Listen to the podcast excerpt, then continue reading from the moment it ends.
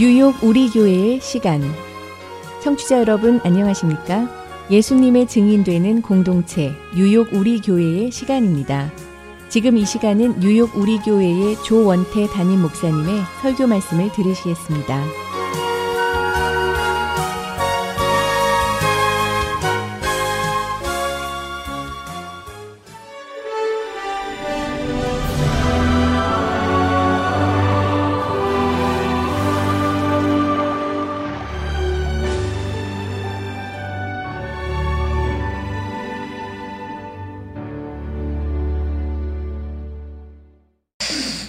지난주에 어, 아마 세계 최대 에, 뮤지컬 공연장에 다녀왔습니다. 교우들과 함께 관람하고 왔습니다.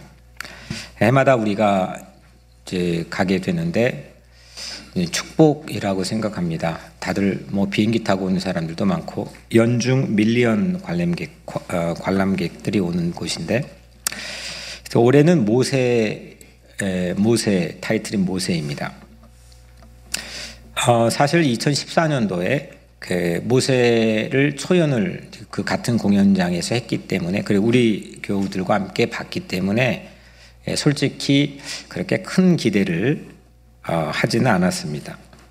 근데 막상 어, 이 공연을 뮤지컬을 본 다음에 완전 완전 완전 딴판이었습니다. 그 같은 성서에서 얘기하는 모세지만 연출한 극작가가 어, 보여주려고 하는 것은 완전 완전 다른 모습이었습니다. 에, 눈에 띄는 게 몇 가지가 있지만 그 중에 하나는 친모 에, 어머니 모세 어머니가 모세를 키우는 그런 장면입니다. 오늘 읽은 출애굽기 2장 9절부터 10절엔 이런 말씀이 있죠. 여인이 아기를 데려다가 젖을 먹이니 먹이더니 그 아이가 자라매 바로의 딸에게로 데려가니 그의, 그가 그의 아들이 되니라. 대충 어떤 말씀인지 아시겠죠?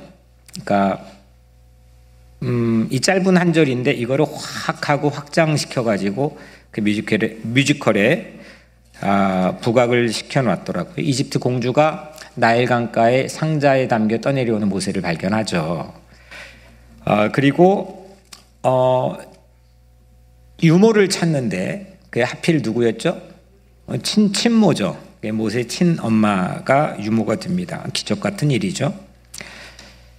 어, 그 아기가, 어, 젖을 먹이더니 그 아이가 자라매 바로의 딸에게로 데려가니 그 아이가 자라는 순간까지 근데 뭐 보통 젖 먹이고 예, 뭐 끝나지 않았을까 저도 그렇게 생각했는데 그 장면에서는 친모가 젖을 물리는데 예, 소년의 때까지 모세가 소년으로 자라날 때까지 친모 집에서 그 데려다가 키우는 연출이었습니다. 상당히 의미 있는 건데 그게 어떻게 이어진지 한번 보면 아, 그 친모 집에서 모세는 어머니에게 그 하나님을 배우죠. 하나님을 배우고 어, 막강한 이집트의 어떤 제국의 신들에 둘러싸여 있는 예, 그런 역사적 상황에서 야외 하나님을 배우고 또 특별히 노예 신분으로 있는 자기의 민족에 대해서 배우게 됩니다. 그리고 소년이, 소년이 되어서 다시 이집트 왕실로 돌아오죠. 그리고 또 그 뮤지컬에서 부각하고자 했을 거라고 생각하는 소년 때 왕실로 와서 이집트 왕자로 사는데 40살까지 살죠. 성서는 그 40살까지 그러니까 왕자가 되어 사는 그 기간까지 모세를 보여주는 거는 이집트 군인 살해해서 묻고 탈로 나서 도망가는 그 장면만 있는데 이 뮤지컬에서는 성서가 생략하고 있는 부분들을 보여줍니다. 그게 뭐냐면 모세가 엄마 집에 있다가 이제 마치 이제 이방 입양된 거잖아요. 왕자가 됐고 뭐 여러 가지 최고의 교육들과 편의를 제공받고 사는데 그의 실제적인 삶은 엄청난 고뇌가 가득 찬 삶이었다는 거죠. 충분히 뭔가 이 무엇을 말하는지 좀 이해가 될 것 같습니다. 그리고 실제로 어, 왕 왕의 자리에 계승자로 있는 왕자의 실질적 그 왕의 계승자의 왕자의 자리에 올라가는데 이집트 제국의 신을 붙잡아야 되는 그거에 끊임없이 저항하게 됩니다. 그 결과가 자기 민족 괴롭히는 이집트 군인을 살해하는 그런 결과로 나타났겠죠. 이런 어떤 고뇌하고 저항하는 그, 그 안내 책자에도 그렇게 나, 나 와 있더라고요. 그러니까 모세가 히어로로 사람들은 알고 있지만 실제로는 그의 스트로크를 하는 장면들을 이 뮤지컬은 끊임없이 보여주려고 했다라고 하는 그 안내서가 있었습니다.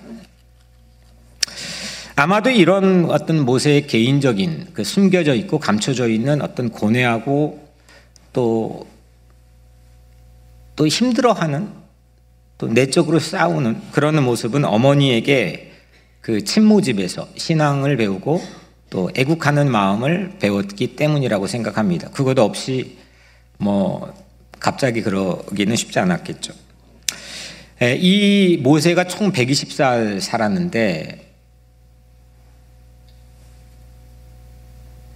그 뮤지컬은 82살까지만 보여줬습니다. 그 출애굽한 지 2년 되는 해 10계명을 받는 그 장면까지만 보여주고 있는데 우리는 이 장구한 모세의 생애가 어마어마하게 크거든요. 이 큰 모세의 삶 속에서 딱 한 장면, 생후 3개월만 우리가 오늘 보려고 합니다. 모세가 이게 가문이 보통 가문이 아닙니다. 사, 예. 아브라함의 7대 손입니다. 거꾸로 올라가 볼까요? 모세의 아버지가 누굴까요? 모세의 아버지? 아므람, 아므람이고요. 예, 당연히 몰라의 정상인 겁니다. 예, 아므람이고 그 다음은 그 다음도 뭐 몰라도 된 예, 모를 거라고 생각. 고핫, 고핫이고요. 고핫 다음 위로 올라가면 레위입니다. 그 야곱의 열두 아들 중에 레위가 있죠. 그 레위 지파가 형성되는데 오늘 1절에 그 레위 지파에 속한 것을 보여주고 있죠. 그러니까 모세, 아므람, 고핫, 레위. 그 다음에 레위의 아버지는 당연히 야곱이겠죠. 그리고 그 다음은 이삭, 그 다음은 아브람. 그러니까 7대 손입니다. 모세는. 그러니까 이게 뼈대 있는 가문에서 출생을 했다는 것을 오늘 1절에서 보여주는 거죠. 그런데 또한 모세에겐 출생의 비밀이 있습니다. 오늘 이 말씀에서 아주 은근하게 감춰져 있게끔 하지만은 분명한 출생의 비밀이 있는데 출애굽기 6장 18절에 보면 아므람은 그들의 아버지의 누이 요게벳을 아내로 맞이하고 그러니까 아내의 실명을 언급하는데 요게벳이죠. 요게벳의 관계가 어떤 거냐면 아므람이 형제들의 아버지, 그러니까 아므람의 아버지의 누이입니다. 그러면은 관계가 어떻게 돼요? 고모죠. 고모를 아내로 맞이하는 겁니다. 조카와 고모 사이에 태어난 아기가 모세인 거죠. 레위기 18장 12절에 너는 내 고모의 하체를 범하지 말라 내 아버지 살부치니라. 그러니까 엄격하게 금지하고 있습니다. 근친상간을 금지하고 있는데 어, 물론 이거는 모세가 받은 헌법이죠. 일종의 예, 헌법인데 어, 모세의 출생은 그 법이 만들어지기 전에 지어졌기 때문에 일어났기 때문에 그 법에 대한 실질적인 접촉이 없겠지만 이거는 분명한 모세의 출생이라는 것은 죄악의 씨앗이라는 겁니다. 정치적으로는 모세는 출산 직후에 죽어야 될 숙명을 안고 태어납니다. 태어나자마자 죽어야 되는 겁니다. 오늘 2장 1절 바로 위에 1장 마지막 절에 보면 바로가 명령하여 이르되 아들이 태어나거든 너희는 그를 나일강에 던지고 그러니까 태어나면 바로 남자아이는 나일강에 던져 수장시켜야 되는 겁니다. 이유는 히브리 노예들의 인구가 기하급수적으로 증가한 사실이 출애굽기 1장의 원인으로 이야기하고 있죠. 어머니 요게벳이 모세가 태어났는데 나일강에 던져야 될 숙명을 안고 태어났는데 어떻게 하죠? 숨깁니다. 이유가 잘생겨서 예, 참 잘생겨서 잘생기고 봐야 되는 겁니다. 예.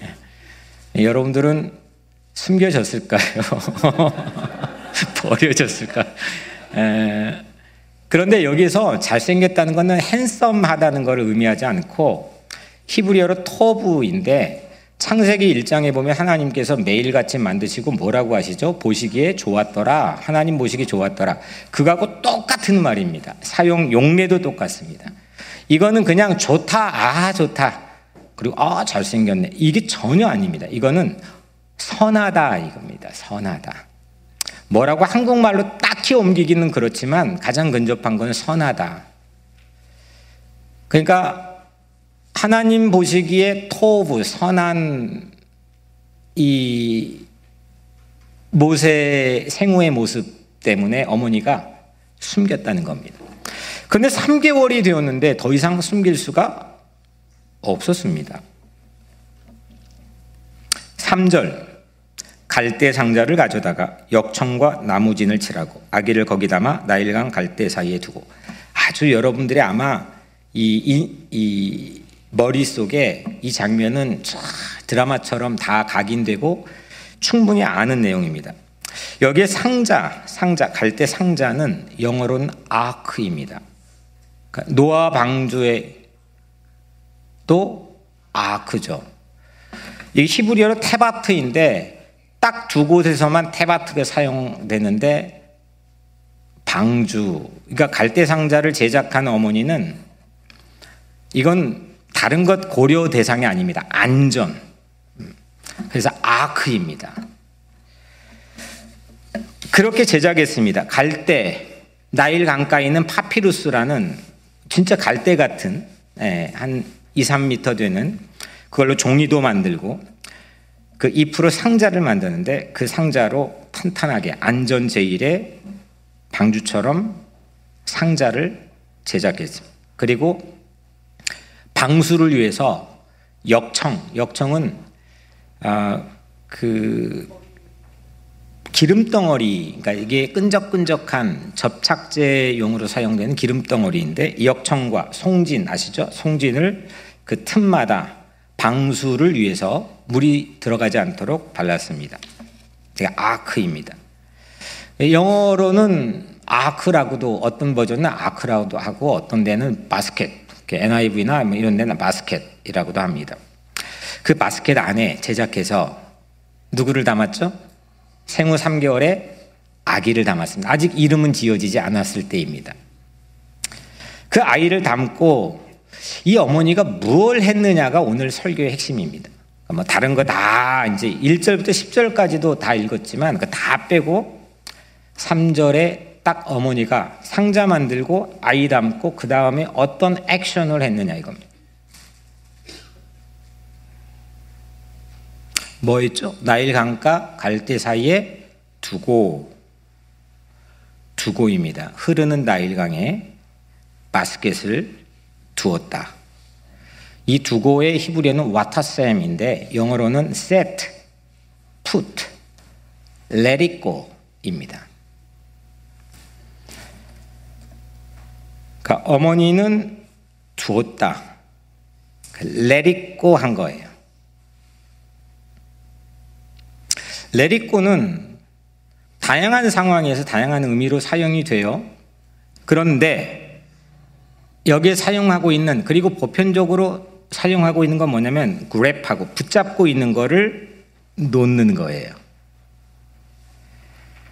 여러분들 2014년도에 어, 그 월트 디즈니에서 만든 겨울 왕국 Frozen 아시죠? 네, 우리 그때 뭐 하여튼 한참 동안 우리 교회도 어린아이들이 가는 데마다 뭐 여자들은 Let it go 뭐 이렇게 막 계속 노래 부르고 다녔어요. 그, 거기 뮤직비디오 아 music 영화를 보면은 이렇게 하면서 하잖아요. 그 엘사 여주인공이 레리코 레리코 제 노래 그 뭐냐면 죄송합니다. 예. 그 엘사가 자기가 통제할 수 없는 자기가 만지면 다 얼음이 되는 그런 자기를 그 속박하는 예, 그거를 it go. 놓았다는 거죠. 예, 그렇게 노래했습니다. 그 뮤지컬에서 보면은 나일강가의 어머니가 요게벳이 상자를 두고 딱 그 장면에서 그 어머니가 대사를 하는데 let go 합니다. 놓을 수밖에 없는 그런 처절한 상황에 어머니가 모세를 놓아버리죠. 이게 레리꼬입니다.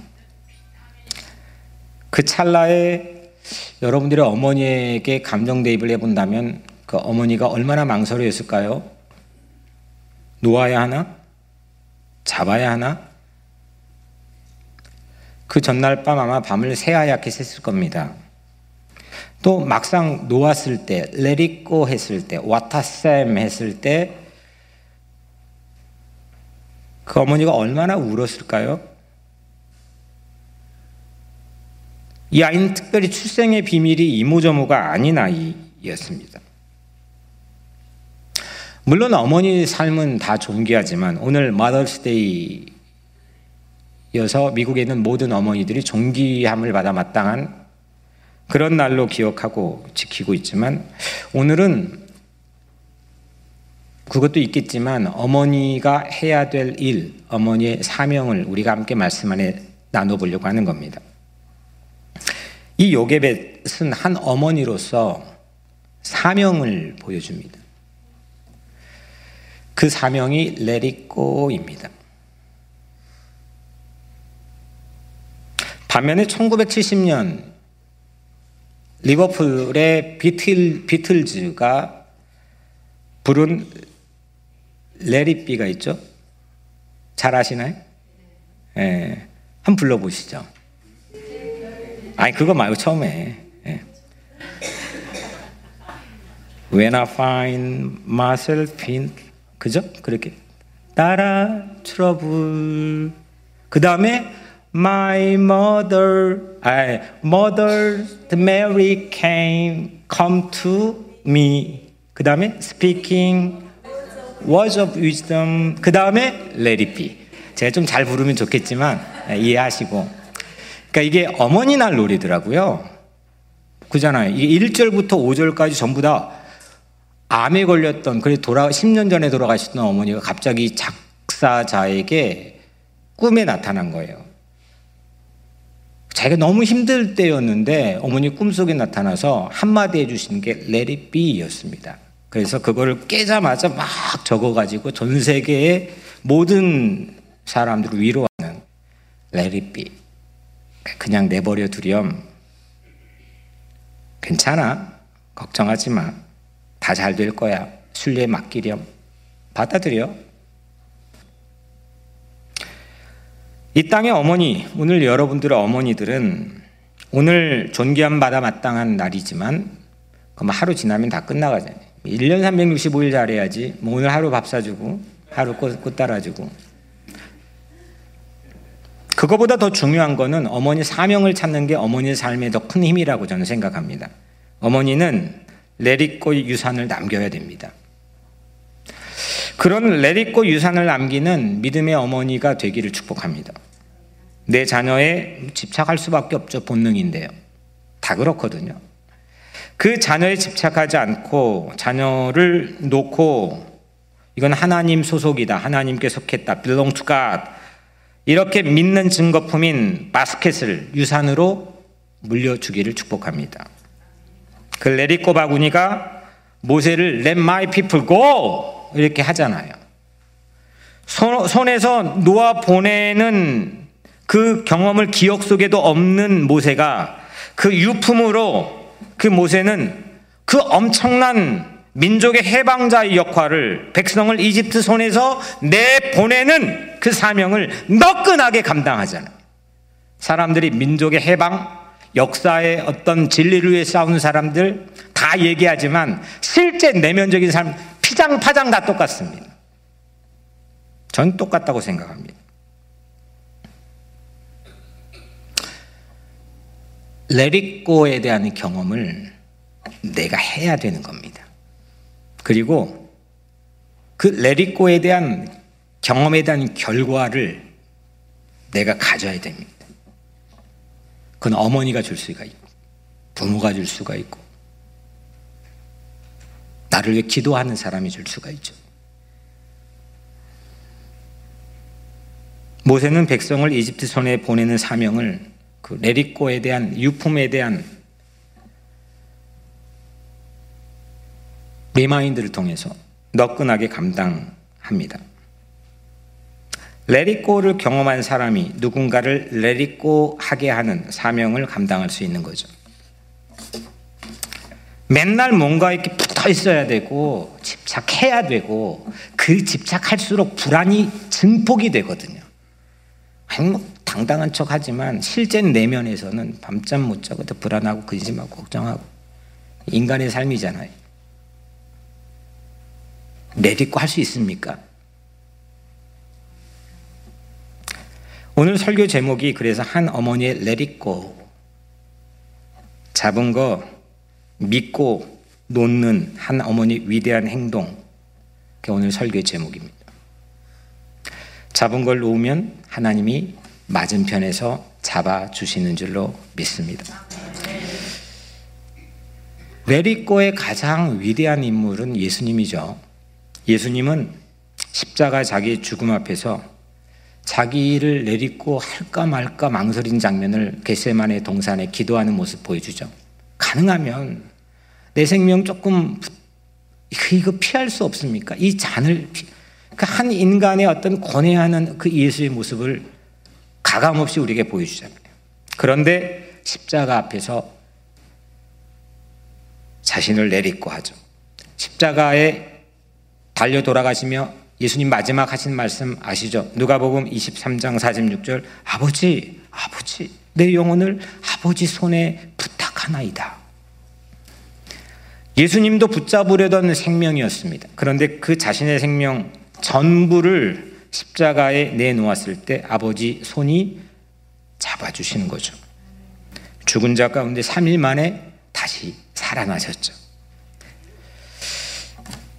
요게벳을 내리고 했을 때 공주가 붙잡은 것 같지만 그거는 외형적인 모습이고 표피적인 역사의 모습일 뿐 실제 하나님이 붙잡은 것 그게 성서의 고백 아니겠습니까? 나는 연약해요. 여러분 어떻습니까? 우리는 다 연약해요.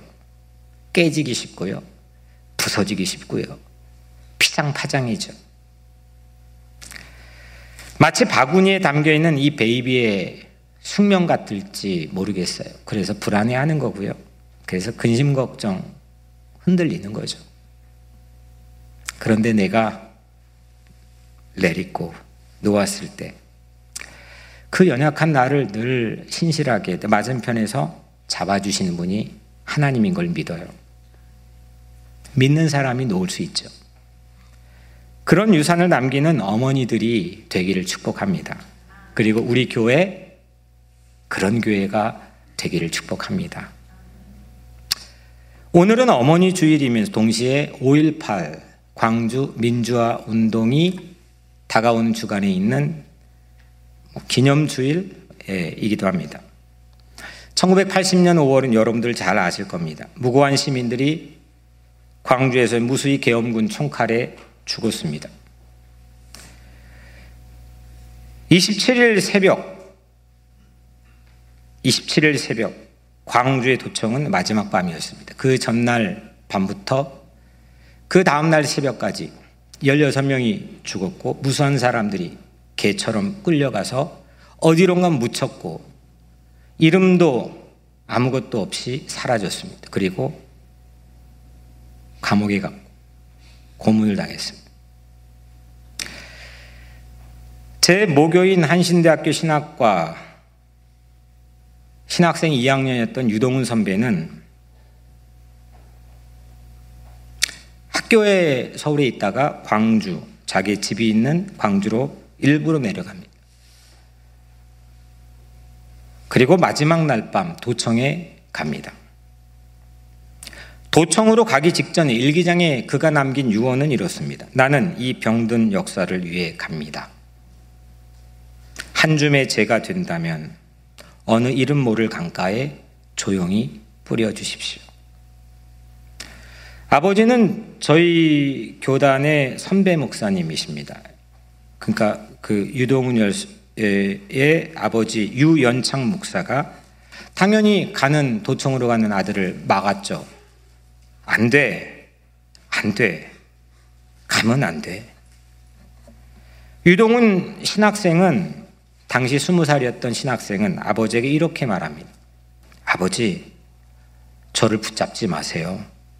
사람들이 무자비하는 계엄군에게 죽어가고 희생당하고 있는데 왜 아버지 아들만 지키려 하세요? 이 역사가 큰 생명으로 부활한다고 아버지가 얼마 전 설교하지 않았나요? 그 이야기에 아버지는 아무 말 할 수가 없었습니다. 결국 그는 도청에 들어갔고 그날 새벽 도청에서 죽었습니다. 3일 후에 감회장된 곳에서 발견된 그의 시체는 형체를 알아볼 수가 없었습니다. 지금은 망월동 국립묘지 안장되었고 제 모교에 한국에 있는 모든 대학교에서 처음으로 그 어목한 시절 광주에 관련된 추모비가 세워졌는데 그 추모비가 유동훈 추모비입니다. 저는 신학교 4년 내내 거의 비가 오나 눈이 오나 거의 매일 하루의 처음을 그 비 앞에 서서 하나님께 기도하는 걸로 시작했습니다. 지금도 제 사무실의 책상에 제 눈앞에는 그 유동훈 추모비의 사진이 저를 바라보며 놓여 있습니다.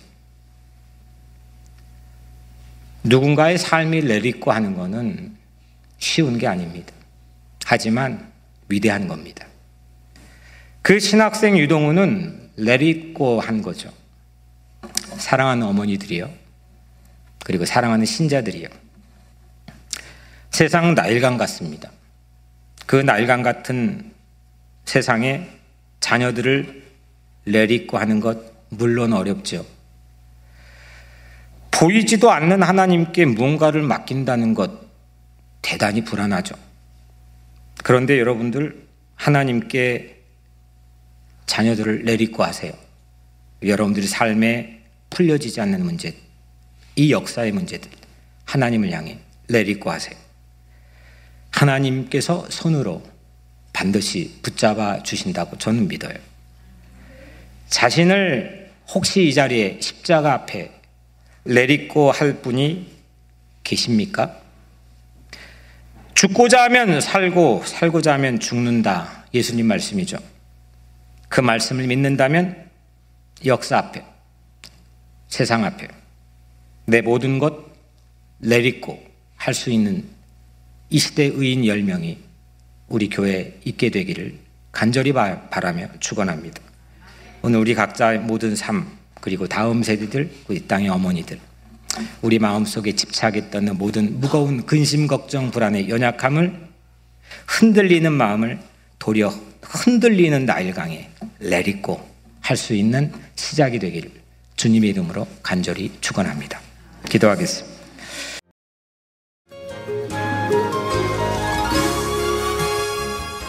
지금까지 뉴욕 우리교회 조원태 담임 목사님의 설교 말씀을 청취하셨습니다. 메스페스 성전 예배 시간 안내입니다. 이른비 예배는 오전 8시, 큰비 예배는 오전 11시로 실시간 유튜브로 방송됩니다. 늦은비 예배는 오후 2시에 있습니다. 새벽 예배는 매주 화요일부터 토요일까지 오전 6시에 있으며 실시간 유튜브로 방송됩니다. 매스페스 성전 주소는 53-71 72 Place 매스페스 뉴욕 11378이며 교회 웹사이트는 www.ny우리처치.org입니다. 전화번호는 718-565-6555, 718-565-6555입니다. 이상으로 뉴욕 우리 교회 시간을 마칩니다.